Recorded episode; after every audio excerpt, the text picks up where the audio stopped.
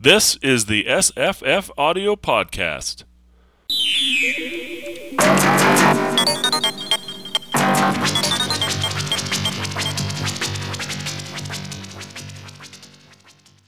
Today's podcast is a reading of Out of the Storm by William Hope Hodgson.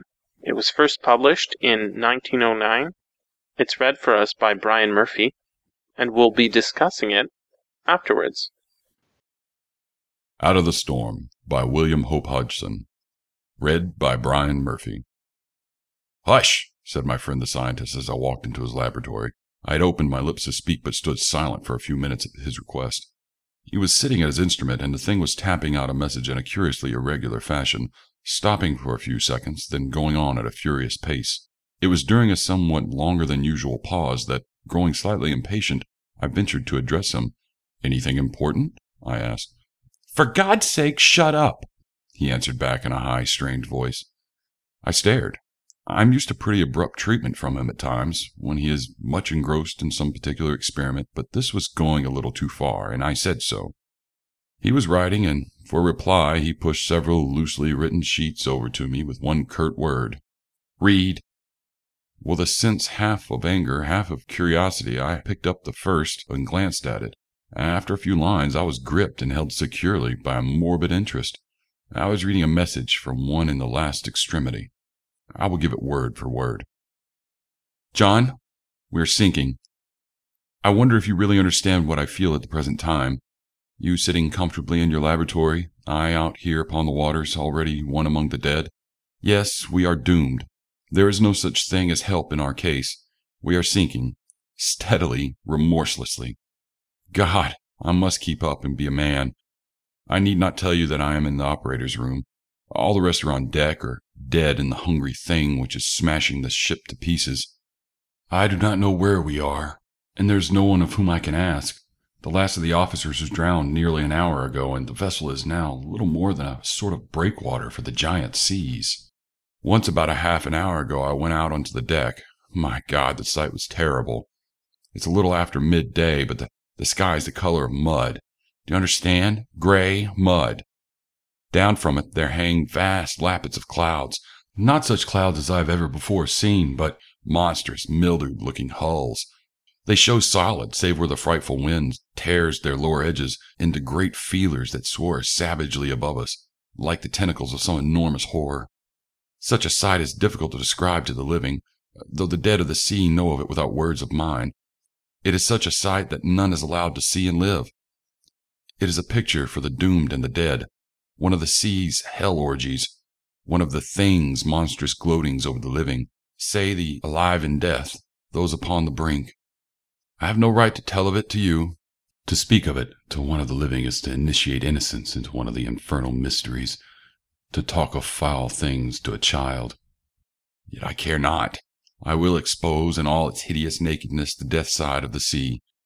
The undoomed living shall know some of the things that death has hitherto so well guarded, Death knows not of this little instrument beneath my hands that connects me still with the quick, else would he haste to quiet me. Hark you, John, I have learnt undreamt of things in this time of waiting. I know now why we are afraid of the dark. I had never imagined such secrets of the sea and the grave, which are one and the same. Listen. Ah, but I was forgetting you cannot hear. I can. The sea is. Hush! The sea is laughing, as though hell cackled from the mouth of an ass. It is jeering. I can hear its voice echo like satanic thunder amid the mud overhead. It's calling to me. Call. I must go. The sea calls. Oh, God, art thou indeed God? Canst thou sit above and watch calmly that which I have just seen? Nay, thou art no God. Thou art weak and puny inside this foul thing which thou didst create in thy lusty youth. It is now God, and I am one of its children. Are you there, John? Why don't you answer? Listen, I ignore God, for there is a stronger than He. My God is here, beside me, around me, and will be soon above me. You know what that means. It is merciless. The sea is all the God there is. That is one of the things I have learnt. Listen, it is laughing again. God is it, not he. It called and I went onto the decks. Oh, it's terrible. It is in the waste everywhere. It has swamped the ship. Only the forecastle, bridge, and poop stick up out of the bestial, reeking thing like three islands in the midst of shrieking foam. At times, gigantic billows assail the ship from both sides. They form momentary arches above the vessel, arches of dull, curved water half a hundred feet towards the hideous sky. Then they descend, roaring. Think of it. You cannot. There's an infection of sin in the air. It is the exhalations of the thing. Those left upon the drenched islets of shattered wood and iron are doing the most horrible things. The thing is teaching them. Later, I felt the vile informing of its breath, but I have fled back here to pray for death. On the forecastle, I saw a mother and her little son clinging to an iron rail. A great billow heaved up above them, descended in a falling mountain of brine. It passed, and yet they were still there. The thing was only toying with them. Yet all the same, it had torn the hands of the child from the rail, and the child was clinging frantically to its mother's arm. I saw another vast hill hurl up to port and hover above them. Then the mother stooped and bit like a foul beast at the hands of her wee son. She was afraid that his little additional weight would be more than she could hold. I heard his scream even where I stood. It drove to me upon that wild laughter. It told me again that God is not he, but it. Then the hill thundered down upon those two. It seemed to me that the thing gave a bellow as it leapt. It roared about them, churning and growling, then surged away, and there was only one, the mother. There appeared to me to be blood as well as water upon her face, especially about her mouth. But the distance was too great, and I cannot be sure. I looked away. Close to me, I saw something further, a beautiful young girl, her soul hideous with the breath of the thing struggling with her sweetheart for the shelter of the chart house side. He threw her off, but she came back at him. I saw her hand come from her head where still clung the wreckage of some form of headgear. She struck at him. He shouted and fell away to leeward, and she smiled, showing her teeth. So much for that. I turned elsewhere. Out upon the thing I saw gleams, horrid and suggestive, below the crests of the waves. I've never seen them until this time. I saw a rough sailorman washed away from the vessel. One of the huge breakers snapped at him. Those things were teeth. It has teeth. I heard them clash. I heard his yell. It was no more than a mosquito's shrilling amid all that laughter, but it was very terrible. There is worse than death. The ship is lurching very queerly with a sort of sickening heave. I fancy I've been asleep. No, I remember now. I hit my head when she rolled so strangely. My leg is doubled under me. I think it's broken, but it does not matter. I've been praying. I. I. What was it? I feel calmer, more resigned now. I think I've been mad. What was it that I was saying? I cannot remember. It was something about. about God. I. I believe I blasphemed. May he forgive me. Thou knowest. God, that I was not in my right mind. Thou knowest that I am very weak. Be with me in the coming time. I have sinned, but thou art all merciful. Are you there, John? It's very near the end now. I had so much to say, but it all slips from me. What was it that I said? I take it all back. I was mad, and, and God knows. He is merciful, and I have very little pain now. I feel a bit drowsy. I wonder whether you are there, John. Perhaps, after all, no one has heard the things I have said. It's better so. The living are not meant. And yet, I do not know. If you are there, John, you will. You will tell her how it was, but not. not. Hark! There was such a thunder of water overhead just then. I fancy two vast seas have met in mid-air across the top of the bridge and burst all over the vessel. It must be soon now and there was such a number of things I had to say. I can hear voices in the wind. They are singing. It's like an enormous dirge. I think I've been dozing again. I pray God humbly that it be soon. You will not. not tell her anything about about what I may have said. Will you, John? I mean those things which I ought not to have said. What was it I did say? My head is growing strangely confused. I wonder whether you really do hear me. I may be talking only to the vast roar outside. Still, it is some comfort to go on, and I will not believe that you do not hear all I say. Hark again! A mountain of brine must have swept clean over the vessel. She's gone right over on her side. She's back again. It will be very soon now. Are you there, John? Are, are you there? It is coming. The sea has come for me. It's rushing down through the companionway. It, it is like a vast jet. My God, I am dr- I'm drowning. I, I'm dr-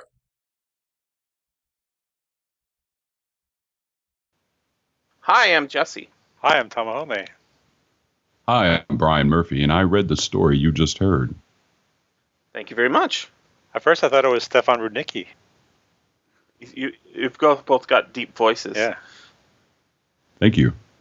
Uh, this is how, how many audiobooks have you done now? At least three, I think. Maybe more. This, well, we won't count the second one, but yeah, this could be three. Wow. I think I think you should should pursue this because I think you're going to be good at it. Uh, I I got a hold of you through Julie uh, Hoverson of 19 Nocturne Boulevard, and she uh, she said, "Oh, you should check this out," um, and she sent me uh, a reading you did of a Conan story called uh, what was it called? Uh, the Frost Giant's Daughter or the Gods of the North, either way. Right. Which is uh, uh, probably the shortest Conan story, I think, by a long ways. But also, it's a public domain one that a lot of people know, and it's uh, I think it's a pretty good one. I think you did a really good job with that. Thanks. That was my very first recording. I was just playing around to see if I could get uh, things recorded right, you know, and it came out all right. Awesome. And then uh, I we we talked a bit, and I gave you some PDFs that I thought you might be interested in, and uh, you recorded recorded this for us. Is this your first Hodgson story? This is actually, yeah. You, you never read anything by him What? prior? No, I, I I've read some of him prior, like, um, but it's been a long, long time. A very Uh, long time. this is uh, I think his shortest story that I'm aware of, and I just I really became enamored with it because of the um the ambig- ambiguous sort of reading you can do on it. There's no, Either- there's no dragon though, like in the picture. Well, yeah, actually, so uh, the art you're referring to there on the on the post I did, that's um, that's a Gustave Doré illustration of Leviathan from uh, some biblical book in the 19th century that he illustrated. And if you read the story very closely, I think it, it is supposed to be the Leviathan. Oh, Yeah, it could be either way. It's it's a strange story the way he tells it. It could Yeah. be just the ocean, or it could be something more. Yeah, it's it's either a natural. Uh, I think I said it's either a naturalistic or a supernaturalistic uh, story. he could just be anthropomorphizing the ocean. well, that's I think yeah, I think that's right. I mean, if you believe uh, the Bible to be literally true and that the Earth was created in, uh, I don't know, no, no, not the Earth, but the universe was created in six days, then you've got you've got some explaining to do, I think. But if you treat it as metaphorical, then you know the six days doesn't have to be literally six days. Who long? Who who knows how long a god day is, right? I mean, when there's no sun and there's no earth, how long does a day last? Is it 24 hours? Probably not, right? So if you treat it metaphorically, it could work. And um, Leviathan, I've been doing my research, um, is uh, thought by many people to uh, many biblical scholars to have been created on the fifth day. I guess when God was creating the ocean. And some of the scholarship says that Leviathan was a two uh, was born was created either male and female, and then God killed the female to give to the uh, killed the male to give to people on earth when he celebrated Jesus's So there's all sorts of biblical readings you can go into it, but I think what's kind of cool is that there is that little hint is the Leviathan. uh, If I get the line. Who is Leviathan? Oh, um, so uh, first I heard of Leviathan was was from the Thomas Hobbes book, the political philosopher Thomas Hobbes, called um, "Government," uh, a Leviathan. And a Leviathan is a giant monster, um, a biblical monster that has, you know, people of the period would have been well acquainted with. In our modern times, people are less acquainted with. And there was a giant land monster and a giant sea monster. And since um, since uh, Hobbes had already written about the behemoth, which is the ma- uh, the land monster that's mentioned in the Bible, the giant beast that God created. Um, then he, when when he wanted to talk about the origins of government and the purpose of government, he he used Le- Leviathan as the counterexample. But prior to that, in the Bible, the main discussion of the Leviathan is that it's in the book of Job. Leviathan is uh, sometimes translated as a whale, uh, also sometimes translated as a coil, like a coil of rope, but it could be a storm, even just the power of nature, uh, depending on how literal you you want to be or how metaphorical you want to be. What was your reaction, Tim? Um, actually, I thought it, I thought it was pretty um, moving for like an older story like that.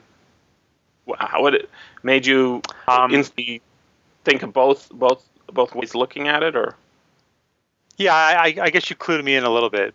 Um, I didn't really think of Leviathan, but I, I guess I thought it could be supernatural, could not be supernatural. I kind of related it Yeah. to uh, H.P. Lovecraft, like yeah, very much. like that that one that story where someone's in a cellar and he's just like uh, communicating back the horrors that he sees. Because this story has, um, I guess somebody's on a, ra- a radio, or is it like a Morse It's like code, Yeah. code thing, Yeah. Telegraph? wireless wireless Yeah. radio. Yeah. Yeah, and they're sending back his. He's in. He's on a ship and he's drowning, and he's sending back to the scientists what's happening until.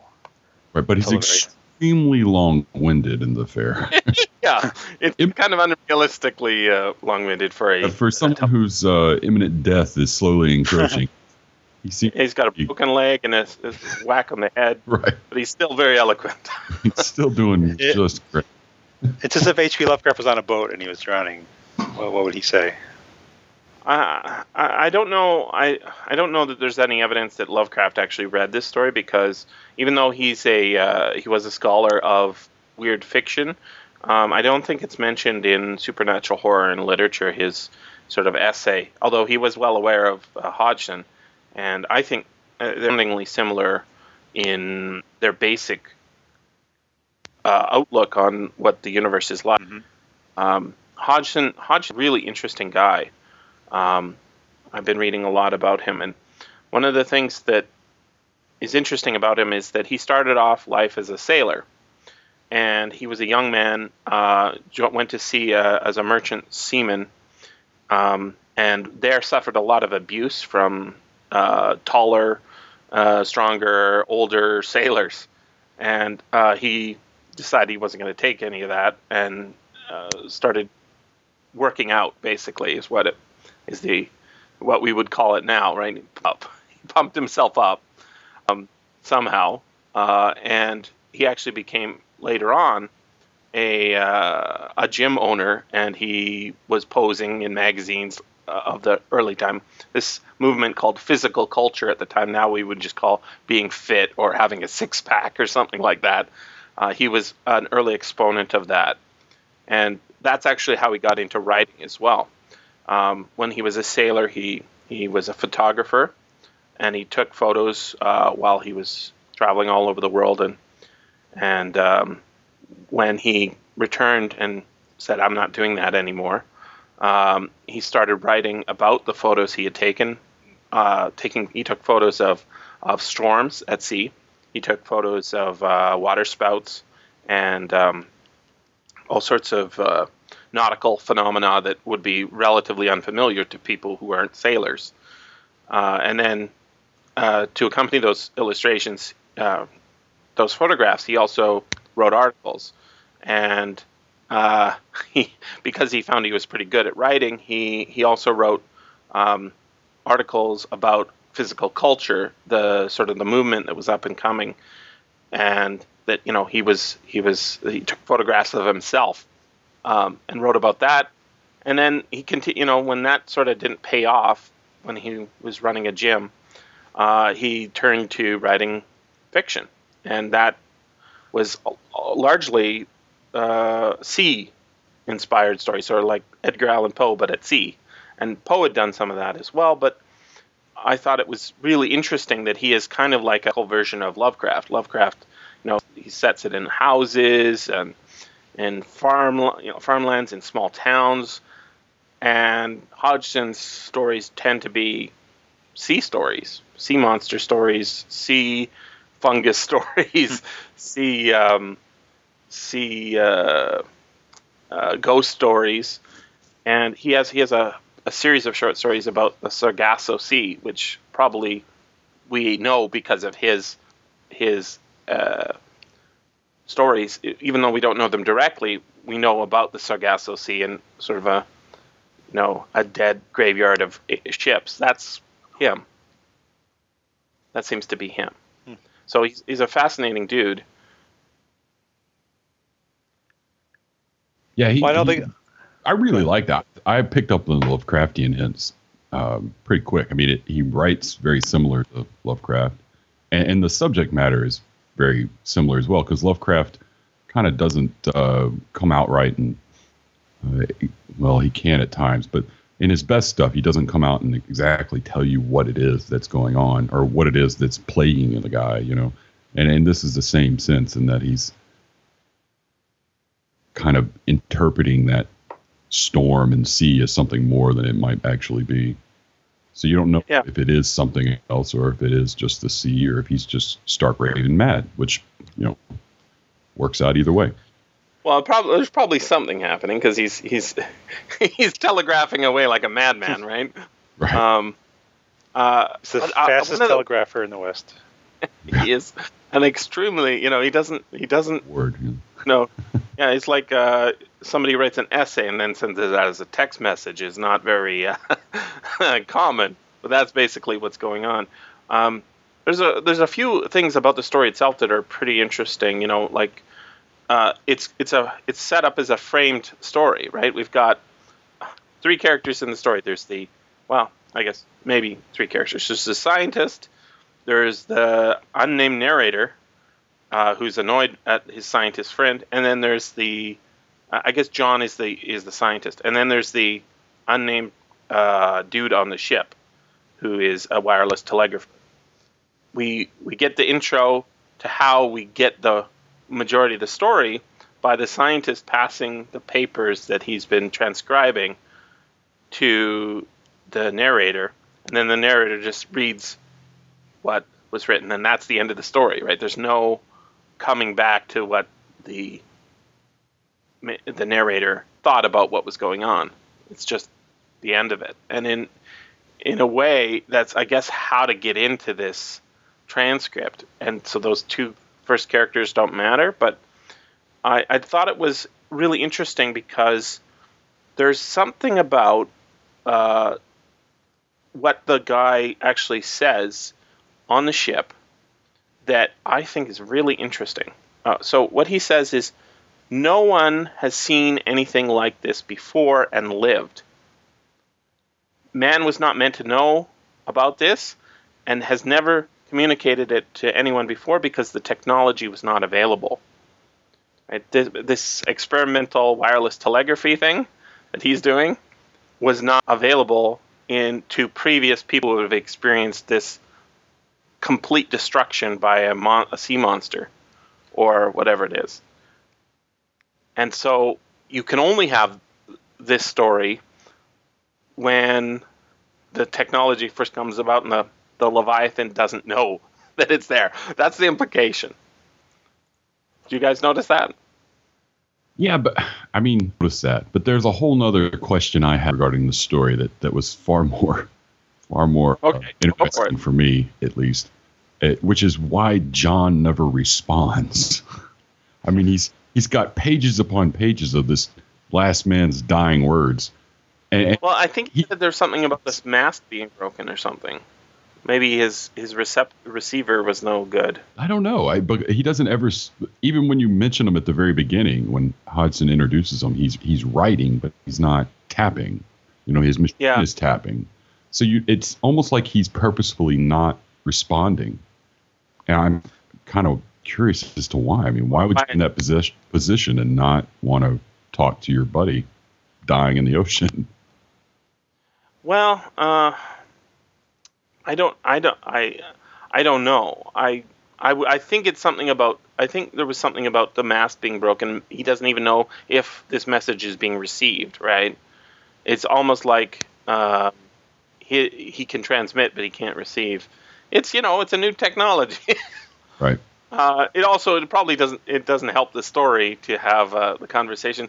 Please tell me more, because the guy's so uh, prolifically um, spouting out his Well, then the narrator is reading the sh- transcribed sheets, so he's not going to obviously write down his own, own side of the conversation in transcribed sheets. But at the same time, at the end, he's actually, you know, he's saying, you know, are you there? You know, Why? yeah, I mean it, it would it would be better as a radio, you know, like if it was just a one way transmission. Right. And I think if you were adapting it a um, an audio drama or something, you could just uh, just do that because then that would explain the long winded thing, and you could have the sound effects in the background. But uh, you know, a lot of audio dramatists wouldn't like the the fact that he is narrating exactly what he's seeing, right? But I think you can only get this effect, not have it, of the ambiguity. You can only have this effect by not showing it. And um, I I mean, I love at the end, right? He says, "My God, I am drow uh, owning. I am drow." like he's Like he's got to start He's over the finger. word, you know? he's got his finger over, uh, still tapping away, and he's still ta- he's tapping out his last extremity. He's tapping out gurgle. Yeah, it, it it's almost com- comedic. Yeah, that's that's classic. I mean, that's uh, that's just weird fiction in general. I think does that a lot. pretty much. Uh, what I I couldn't I, I was really disturbed by the message as well. I mean, this is I think uh, even more obvious in this story what is going on in cosmic horror than uh, not even just cosmic horror, but in the sort of Lovecraftian point of view on how the world works, and I guess uh, uh, the Hodgson point of view on how the world works is very disturbing. Um, there's the two incidents on the ship. There's the mother and the child, which is even stronger than the the second one, and then there's the boyfriend and the girlfriend. Right. And um, the way he explains it, right? He says, uh, "I'll see if I can get the line here." Uh, which which one happened first in the story? The, think the and mother. yeah, the mother and the child. All right, let me read this section here. It's it's extremely disturbing. Okay. On the forecastle, I saw a mother and her little son clinging to an iron rail.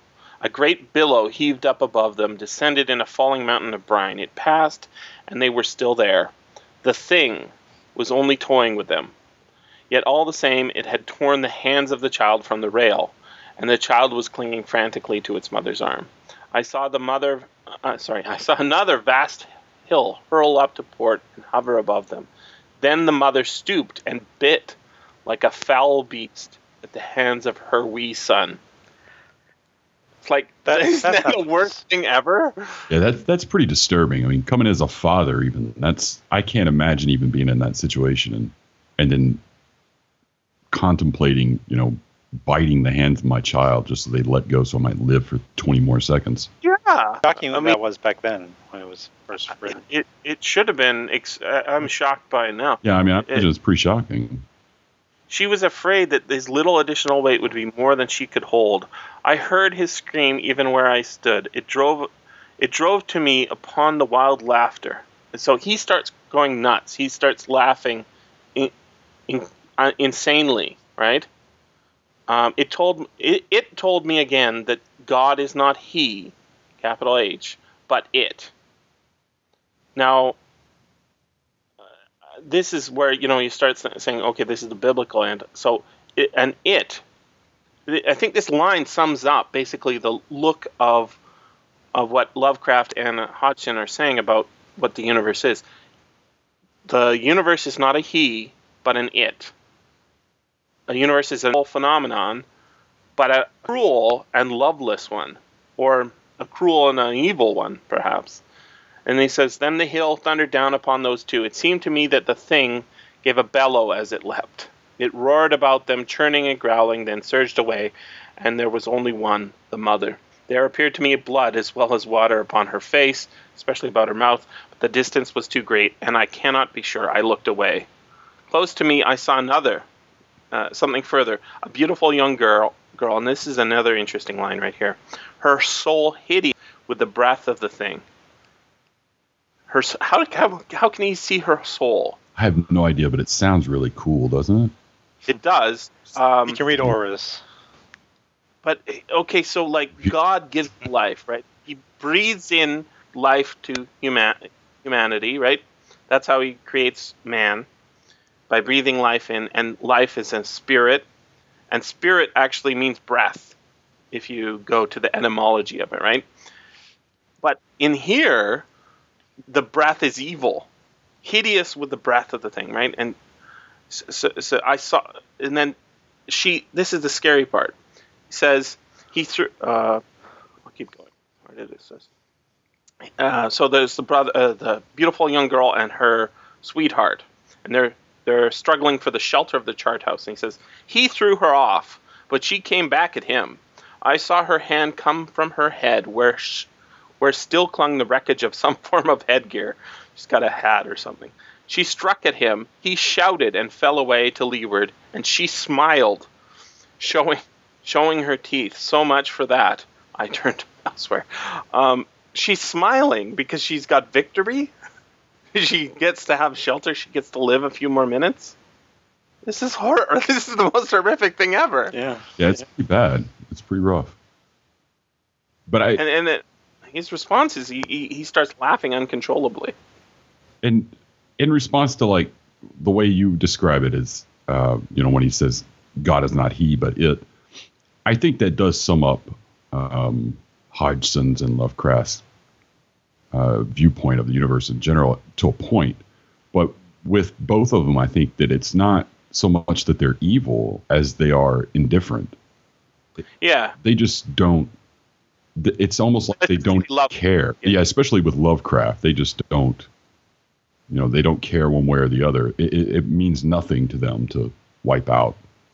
You know, a mother and a child or, or an entire race. They just, it's not anything to them.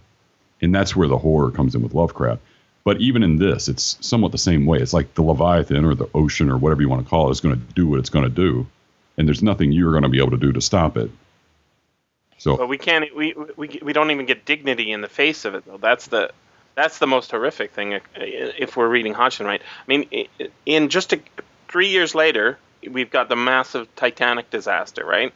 And in that, we get uh, a few stories of of people, you know, not being very friendly with the with you know the order of who gets to be saved. Uh, men dressing up as women to try and uh, get a you know it's and then that was a slow version of this right a slow disaster um, where people have more time to organize I guess get on the boats and such although there was not enough boats it's it's it's kind of like uh, when it comes down to the crunch people are not nice I I'm not I'm not sure like I I don't want to believe that a mother would do that to her child I don't want to believe it but I uh, I'm not sure I can find some evidence to say that that couldn't happen. well, I think it can happen. I just think that for that to actually happen, the mother had to be slightly unbalanced to begin with. You would, hope. you would think. But you know, uh, likewise, you know, if you've seen, um, I think Schindler's List. I think it was in Schindler's List where uh, the some refugees or uh, Jews are uh, trying to hide from some Nazis who are looking for them, and the baby starts to cry, and the mother has to smother the baby. Right? Not Uh, knowingly though. That's the thing. I think she. Oh, she did it on purpose. In uh, if it's the if if that's the movie, I saw it, and I mean, it. I, I, you can see that because it's it's not just the baby who's at stake, right? It's everybody. Right. It's a bunch of people, and and that that's a calculated decision, um, based on, you know, the greater good. But he, in this case, you know, This is just pure malice. You know. I mean, there's oh, it's off complete selfishness. There's no reason for her to bite the hand of her own kid just because the weight is too much. It doesn't. It doesn't hold true to what I would hope to be the human condition in general. Yeah.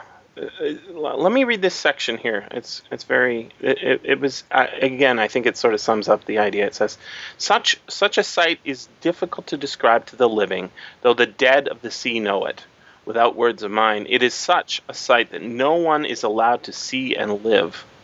It is a picture for the doomed and the dead, one of the sea's hell orgies, one of the thing's monstrous gloatings over the living. Say the alive and death. Say the alive. It should be save, I think, the alive and death. Those upon the brink. I have no right to tell you of it. To speak of it is to speak of it to one of the living is to initiate innocence into the infernal mysteries. To talk of foul things to a child is like you don't do that, right? Yet I care not, I will expose it all in its hideous nakedness, the death side of the sea. The undoomed shall know some of the things that death has hitherto so well guarded. And death should be capitalized there. It's not, but it should be. Death knows not this little instrument beneath my hands that connects me still with a quick, else he would haste to quiet me. It's almost like he's saying that the storm, being alive, if it is a storm or whatever it is, it is t- toying with these people as it crushes them and kills them, and you know takes pleasure in their, you know, breathing malice into them, and would only only does it this way because it knows no one will see it, right, and report back on it, and they can't because he will crush them. It, it will crush them all in the end, and this technology prevents that uh, you know, exposes it. That see, I don't know about that because that that seems to make it uh, like it has a weakness almost, and I, I just don't see it as having a weakness in that sense. You know, because if, if it's exposed, then it's not going to do it anymore. I, I don't know. Well, the uh, the expo the uh, the evil uh, seems to be uh, in in two parts. There's the evil that exists um, in in the power of the storm or leviathan, whatever it is, and there's also the evil in passing this information out to. It's like you know, there's some things that are man, man is not yet meant to know, sort of thing. Where if we knew how horrible the sea is or how dangerous the universe is, we wouldn't tell our children how horrible and dangerous it was. So if there's the e- the evil of the universe, and then there's also the second evil of telling people about it,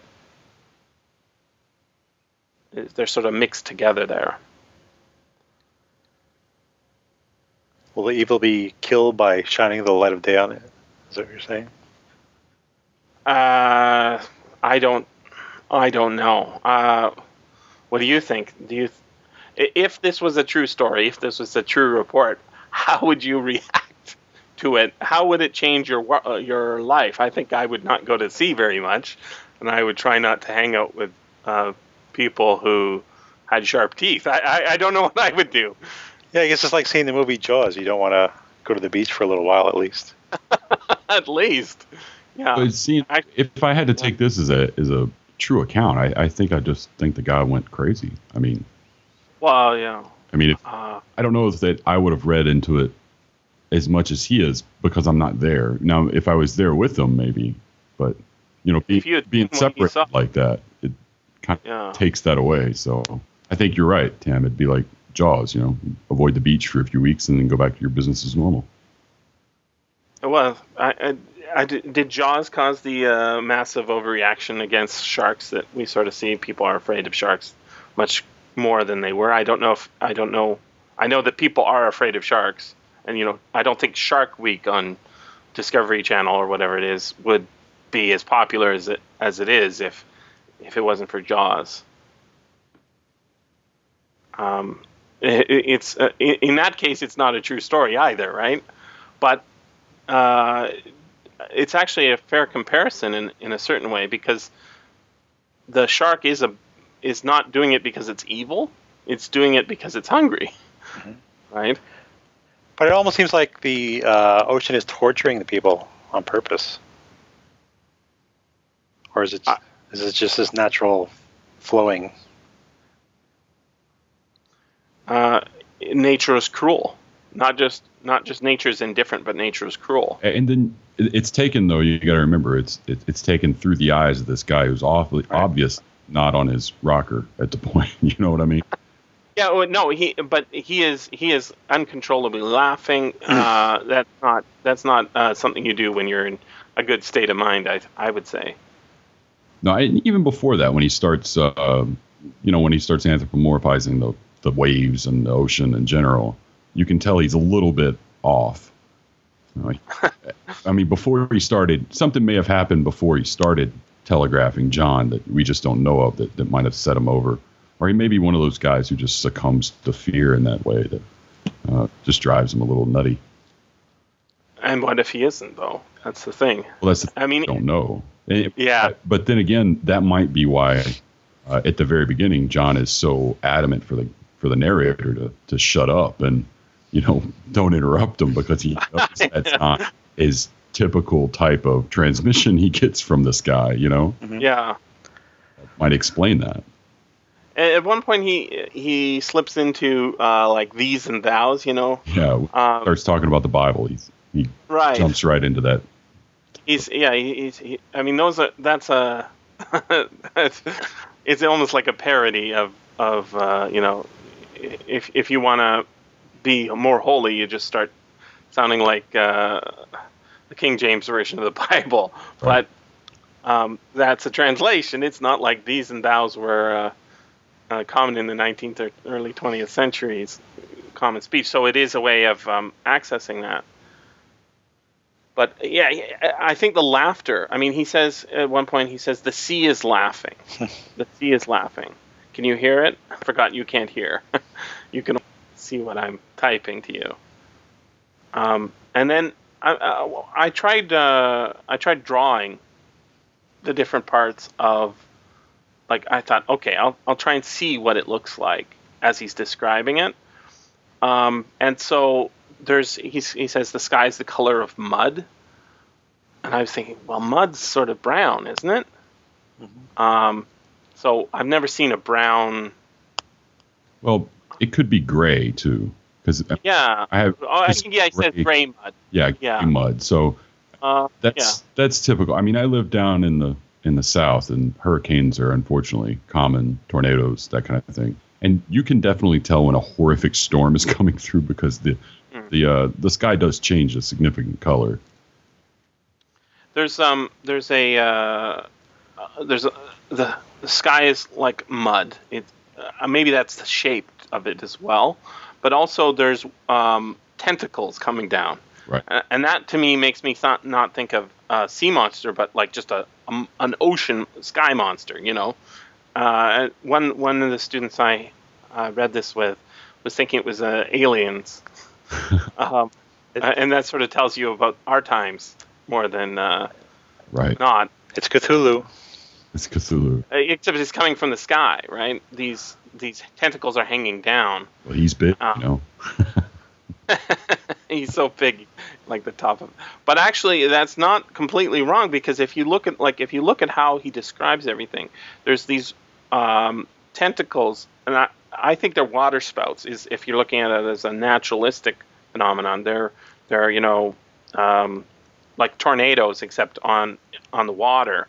And because the way he describes them is they look like they're solid except at the edge, uh, where they um, are somewhat transparent or uh, translucent or something like that. They, they they get a little strange at the edge. It's it's full of water. It's going to be uh, opaque. And then there's in the ocean, these, which are I guess rocks, sticking out out of the ground, and um, he, when somebody is thrown overboard uh, by a wave, uh, he, he's like gored on the on the rocks or gored on the teeth, and it's like, oh, the guy, it's he's getting eaten, right?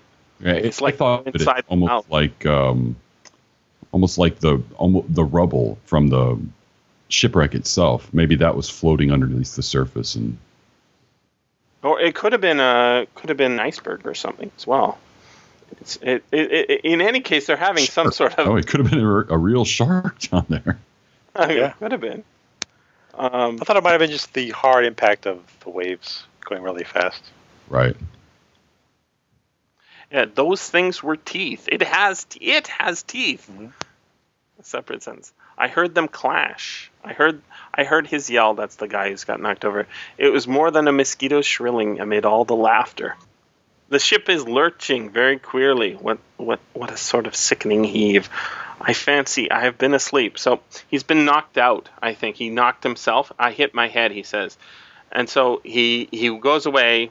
He wakes up. He finds his leg is broken, and then he continues to tap away at the uh, From the floor, supposedly, I guess. yeah, I guess, yeah. My leg is dou- uh, yeah, my leg is double on, under me. I have been praying, and at, at at this point he starts saying, "Oh crap! I I think I was blaspheming," because he was saying, you know, God is not He; it's an it, and he starts, "May He forgive me. Thou knowest, God, that I was not in my right mind." He- He's like, he's like at his last end, so he's trying to get back into the good books. I think. Right. I think he had a moment of clarity right here, is what happened. What you think? Yeah, I think this was, oh crap, I'm nuts. This is his self realization that he might have lost it. Yeah. Yeah, he, he does a lot of praying and then he he dies. Oh, we assume he's drowning, anyways. Uh, Uh, but I, I like the last part. He says it. Uh, the sea has come for me. It's rushing down the companionway. It, it looks like a vast jet. He can actually see a corridor, a corridor filling of water, pushing towards him. Right. Still, He's still- tap away. Right. yeah. But then he, he I guess, I guess the water hit his hand, and that's why he couldn't. I'm, I'm I'm drowning. I'm he, he has time to uh to beg John there before the beginning, you know, uh, asking her him not to tell her how it was, or Mm, first yeah. to tell her how it was, and then don't tell her like it was, please. Right. So- Well, yeah, I'm not sure. I mean, it, do you think uh, I've never been in a war, but you know how sometimes people who have been, they say, "I don't," you know, there's nothing to talk about. I don't want to talk about it. Um, is it because it it's like this? It's just too horrific. They can't think of anything good that would come from telling people what it was like. Or do you think it's I think it's a different? case he's at first he's telling her he's saying yeah go ahead and tell her but then he realizes you know again what he was saying after that last wave breaks over you know and he gets knocked out again and he comes back and he's like no don't tell her anything about what I said you know but I didn't mean it I'm sorry I'm obviously off my rocker you know I'm obviously growing strangely confused is what he says Yeah. so I, I think he's just towards the end having that you know that clarity before death moment I guess he he sort of goes through the the steps of the you know denial, anger, acceptance sort of thing. Right. Except uh, he he doesn't ever have the denial. No, he, Maybe that I think prior. that's what we missed. Yeah, that's what was at the very beginning before the story. hmm I I just I, I'm so impressed that you can get so much out of a you know a four page story like this. Most most stories there's there's just so little uh, that happens in comparison, but. It it doesn't. It, I mean, I think it suffers in the sense that it, it is not uh, very realistic in in certain aspects. But because you get so many ideas per square uh, centimeter a page, it, it tends to, you know, overshadow that. It might be, you know, not the best written story ever, but it's certainly powerful. Kept my interest. There you go. Yeah, it was good. I liked it. I, actually, I was going to compare like going insane to Lovecraft too. Like usually the main character goes crazy Hmm. at the end, Right. but I guess in this case he uh, has a moment of clarity. Now, Murph, you, you play uh, uh, what it's Call of Cthulhu, right? Yeah, I play Call of Cthulhu, the role playing game. Right, and uh, you do even a podcast about that. Um, this is a. I I don't think Tam knows this, but I've I've only played Call of Cthulhu once a long time ago. Um, I, I believe your character starts off with a certain number of sanity points, and then as, as the game progresses, he loses sanity points until at some point he goes insane. Right. Is that how it works? Yeah, there- there's there's a stat for sanity, and as you encounter more and more, you lose some of that sanity, and and if you lose so much over a shorter period of time, then you go temporarily insane. You know? Ah, have little bouts of insanity like this guy has, but then you come out of it like he does at the end. right. So I mean, it's it's a really fun game if you guys have ever played uh, pen and paper RPGs. Right. It's a lot of fun, So, It- so it's a- everybody loses. pretty much. it's just how you lose. You, you- right? Well, it's not like your typical Dungeons and Dragons RPG where you're there just to fight and level up. There's no It's not a hack and slash. I, I think I heard you Yes. talking about in your first podcast. Right? it's not a hack and slash game at all. So you're not there to level up. You're there to to solve a mystery. Um, it's an investigation type game. But if you ever come up against some of the stuff that Lovecraft created, or, or Campbell, or any of the other pulp writers, there's a lot of monsters from across you know the all the weird fiction that show up in that game.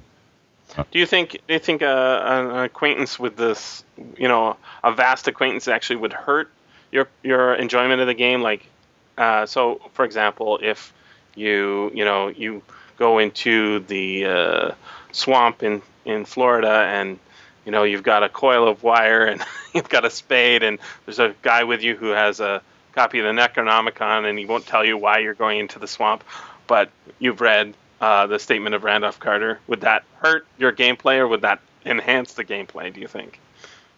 Well, that comes down to being just a good role player, I guess. And people people are going to make fun of us for this just because it's the typical trope, right? To make fun of the geeks with the uh, pen and paper role playing. But I mean, it, it, it really is some talent there. You, as a player, you know that what's going to happen. You know, you're walking into the swamp and you're about to get sacrificed or become some part of some unknown cult. But Right. you know, as a as the character that you're playing, you don't uh, you don't typically know that, and so you try not to let that be known because that's when the no, I mean more enjoyment. Like, would you enjoy it more if you read the story that you know sort of is inspired? I guess not recently, but like in the past. it really depends. Really, Uh, my understanding is that most people who play Call of Cthulhu, uh, at least uh, back in my time, were not super familiar with Lovecraft. That was sort of their first introduction to it. Yeah, Is that your lot- experience? Uh, no, I actually read Lovecraft long before I got into the role playing. Huh. One of those weird ones. Eh, Now, I will agree with you that most people are the opposite. They find the game and then they go into Lovecraft that method, you know, that direction. But uh, It's hard to know which. which uh, so, so did you find your, you know, you liked that? Because I, the way I experienced it was, you know, I didn't know who Lovecraft was. I'd heard of Call of Cthulhu, the game, well before I read any Lovecraft. Yeah, I I had actually been reading. Um, I was a big Poe fan. Um, I, I read a lot of Edgar Allan Poe, and when I was younger, I realized that Lovecraft had a very when he was early on wrote almost exactly like Poe did, um, Hmm. and so I picked up on that and I started reading Lovecraft, and then that kind of ex- you know expanded from there into general mythos, weird fiction in general. So uh, let's talk about your other podcast. You've got a podcast called the Miskatonic University Podcast. right the Miskatonic University podcast. We talk about the Call of Cthulhu role playing game. Um, it is a complete and utter geek fest, and we love it.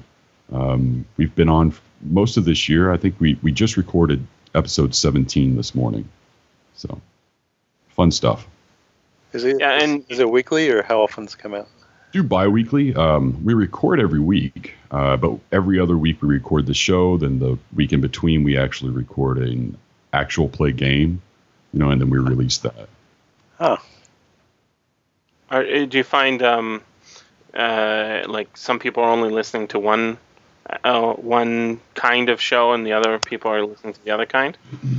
Uh, Like you, if you're doing gameplay shows, those are based on modules or are they original stories? that- both. We've done both where where you know some of them are original campaigns and some of them are published scenarios.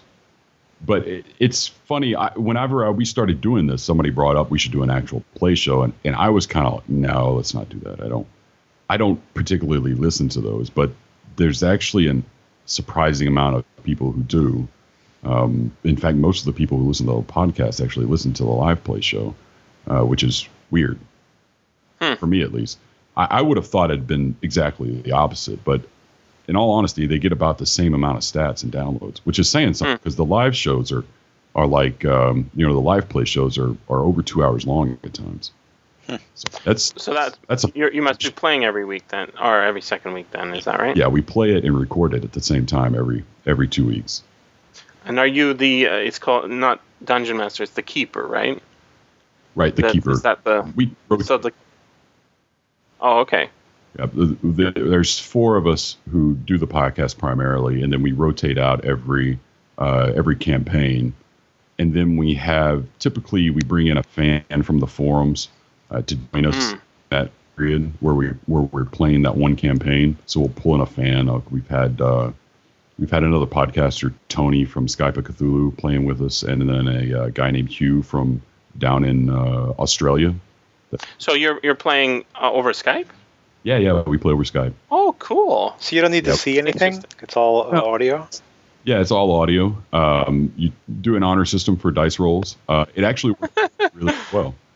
I'm sure. I, you know, anyone who's going to cheat at, at that is going to find himself not welcome. I think because Yeah, I mean, you. You know. Most of the guys who are into this and listen to that show are pretty hardcore gamers to start with, and so Right. they're not really likely to do that to begin. no, no, that's that's a ba- that, you know that's little children that Yeah. cheat it. That sort of thing is pretty silly. Because I mean, it- especially in this game, uh, my understanding, what my brief experience playing uh, was that you, you know, the object is not to win, right? You can't win. it's just to have fun, and uh, the fun comes in not knowing what's going to happen. Right. So, it's that, you- or, or um, I mean, the winning in this case would be looking at from the character's point of view would be like saving the world, you know, preventing some great old one from coming back or whatever. Right. But that might happen at the sacrifice of the character's own lives. So, Right. in that sense, it's not like any other role playing game. Yeah. You must, Um, you must uh, well. It's, uh, I, th- I guess the closest would be I don't know if uh, Paranoia still around. You know that that one. Yeah, yeah, it's very Um, similar. That, it's that's probably the closest I would say to uh, to the Call of Cthulhu role playing game. Are there? Uh, it's been a long time since I played. Uh, I guess there's still new modules coming out and new new sto- new rules books and stuff, so people can still get into it, not just like nostalgically by buying the stuff on eBay, but actually getting them at stores. Yeah, Chaosium is still producing. They've uh, we're actually doing the playtest for the seventh edition right now. They asked us to do that, Oh. so that's pretty cool. um, they've got six editions of the rule books out, um, and just the whole smorgasbord of, of supplements and alternate campaigns and all, sorts of stuff. In fact, just to throw a bone out there, they they recently did a, a Kickstarter uh, campaign. Uh, Chaosium did the people who produced the Call of Cthulhu role playing game. They asked for twenty thousand dollars so that they could produce a new version of the Horror on the Orient Express, which is like a really famous box set adventure from the early '80s that had all sorts of handouts and stuff. It's just a really cool box set. Hmm. It ended just a few about a week ago now, and they raised over two hundred and sixty thousand dollars. Wow. So, That's I mean, crazy. I mean, it's an insane amount. They they more than a thousand percent over the budget that they were looking for. Well, I, I guess it'll be real deluxe then, huh? It was it's pretty neat. It's supposed to be pretty nice. So I, I can't wait. I've got money on that myself. So, so as your um, reward for kickstarting it, you get, uh, I guess, a copy. Yeah, uh, that I, I put it depending on the different levels? right to put it on the different levels. I, I was classified as a first class passenger. I gave them. it was really neat the way they did it, but I, I gave them ninety dollars, uh, and that gives Wow. me the full box set. I'm also going to get a set of. I mean, they started adding on all kinds of stuff once they realized they were just blowing their goals away. So, like, they're going to do these train model train cars made out of card stock that they're going to do, and then tickets, gold foil tickets for the Orient Express, passports, um, T-shirts, dice, um, all sorts of things that you end up getting. They can make So a real train. Yeah, Yeah. You literally, you So- really can, you know, out of paper. So for people for people who haven't uh, played role playing games before, uh, pen and paper role Uh, playing yeah, games, that's me. Yeah, I I, th- I think a lot of people haven't. Um, I I think they're fairly similar to just you know reading fiction, except they're more interactive. It's more like a social social event. Um, And it's is- is collaborative. that- Yeah. Is that how you would say? Yeah, I mean that's the whole whole reason we do it this way is so that you can always get with your friends and have fun, and it's uh, it's much more enjoyable that way than just sitting on a computer and playing you know WoW for nine hours by yourself in a lonely room. Yeah, um, you know, I played uh, in modern era. I played like Fallout and that sort of thing. You know, the modern Right. uh, single players where you're basically you're playing a, a single player campaign against uh, you know a set of rules, and th- what it doesn't have is the interaction between you know real intelligent people. Uh, that you know, so when you get to a dialogue tree, um, you know, there's a lot of skipping ahead and skipping past because it's just it's not a good interaction. But uh, single, you know, like a, a real role playing game where you're talking to people, that's that's some of the best part, right? It's not the dice rolls that you care so much about. No, it's, It's the, uh, interaction. It- a lot of people, um, and this is going to sound geeky as too, but a lot of people correlate it to almost like theater. You know, where you Mm. where you're playing a part, and, and a lot of guys will get really into it and play the part. You know, throw on accents, and uh, if you play in person, they'll, especially with Call of Cthulhu, props are a big deal. Um, some people will make up like the Necronomicon, their own prop, or all these other weird books that are that come up, and they'll they'll decorate the room that you do it in. I mean, it can the ambience in this game can add a lot. You know, um, it, it, it's just a really fun time. You know. Do you think? Do you think uh, if Lovecraft was alive, he would have played uh, this, or is it? Is it? Because I, I have a feeling he would. I, I was looking at a book the other day. Someone had scanned, and it said uh, I had a quote from. It was a little early autobiography of him, and it said. Uh, as a as a child, I had my mother make up a corner of the of my room in the style of the Arabian Nights, and I insisted she call me Abdul Alhazred. and I was thinking, well, that's this is clearly a guy who, you know, he's living in his head. Um, he's he's not letting the uh, the the culture around him uh, not do the things that he's interested in, and I, I think they, there's a massive underground sort of thing that uh, a lot of people don't know that there are people still doing these pen and papers even in in the modern era Yep. even if it is over skype Yeah, without a doubt. It's but Skype and VoIP technology in general has really expanded that out so that a lot of guys like me who are older and haven't been able to play for a while have been able to pick up with groups and, and do what they like doing, you know, that they haven't been able to. And so technology has done nothing more than actually expand upon the already growing base that we had.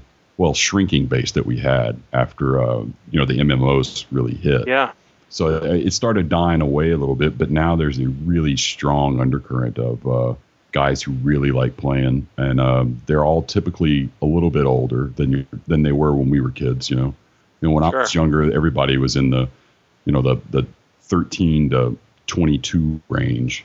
Uh, now it seems to like that's jumped a decade or more. So, you know, so how, how do you get how do you get the young people interested in it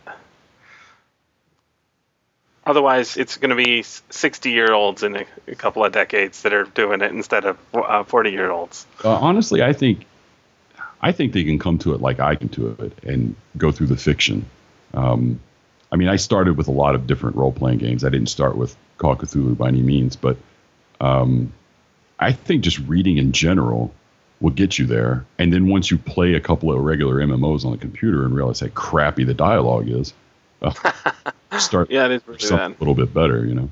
And you know, uh, the other thing that's amazing, I, I don't understand why people play WoW because, uh, and uh, games like it, is is the grinding. You know, like you Right. you are doing things over and over again that are completely uninteresting Right. because you're going to get that one little thing, and what you're really missing is is the fun part of role playing game, which is you know either if you if it's you're a dungeon master or a keeper, you can make up, you know, it's you telling the story and interacting with people who are very interested in what you're saying.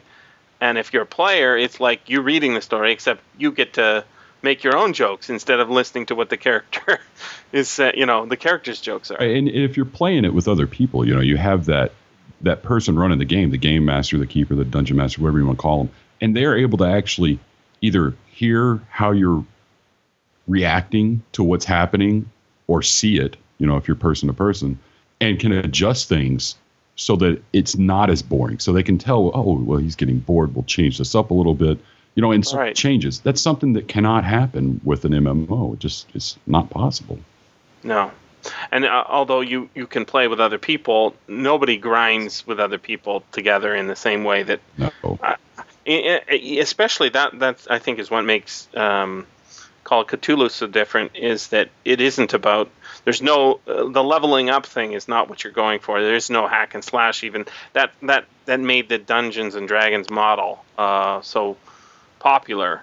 Um, I think is the is the weakest part of Dungeons and Dragons myself. Whenever I played leveling and you know gold and all that stuff was not at all what I was interested in. I was interested in the storytelling and Right. uh, you know seeing what what's around that rather than Much gold crew. Yeah. yeah there's both, though. You know, you end up with guys who want to do both things. You end up with guys Right. who want to do nothing but roll dice and kill stuff, and then you end up with guys like us who like the story.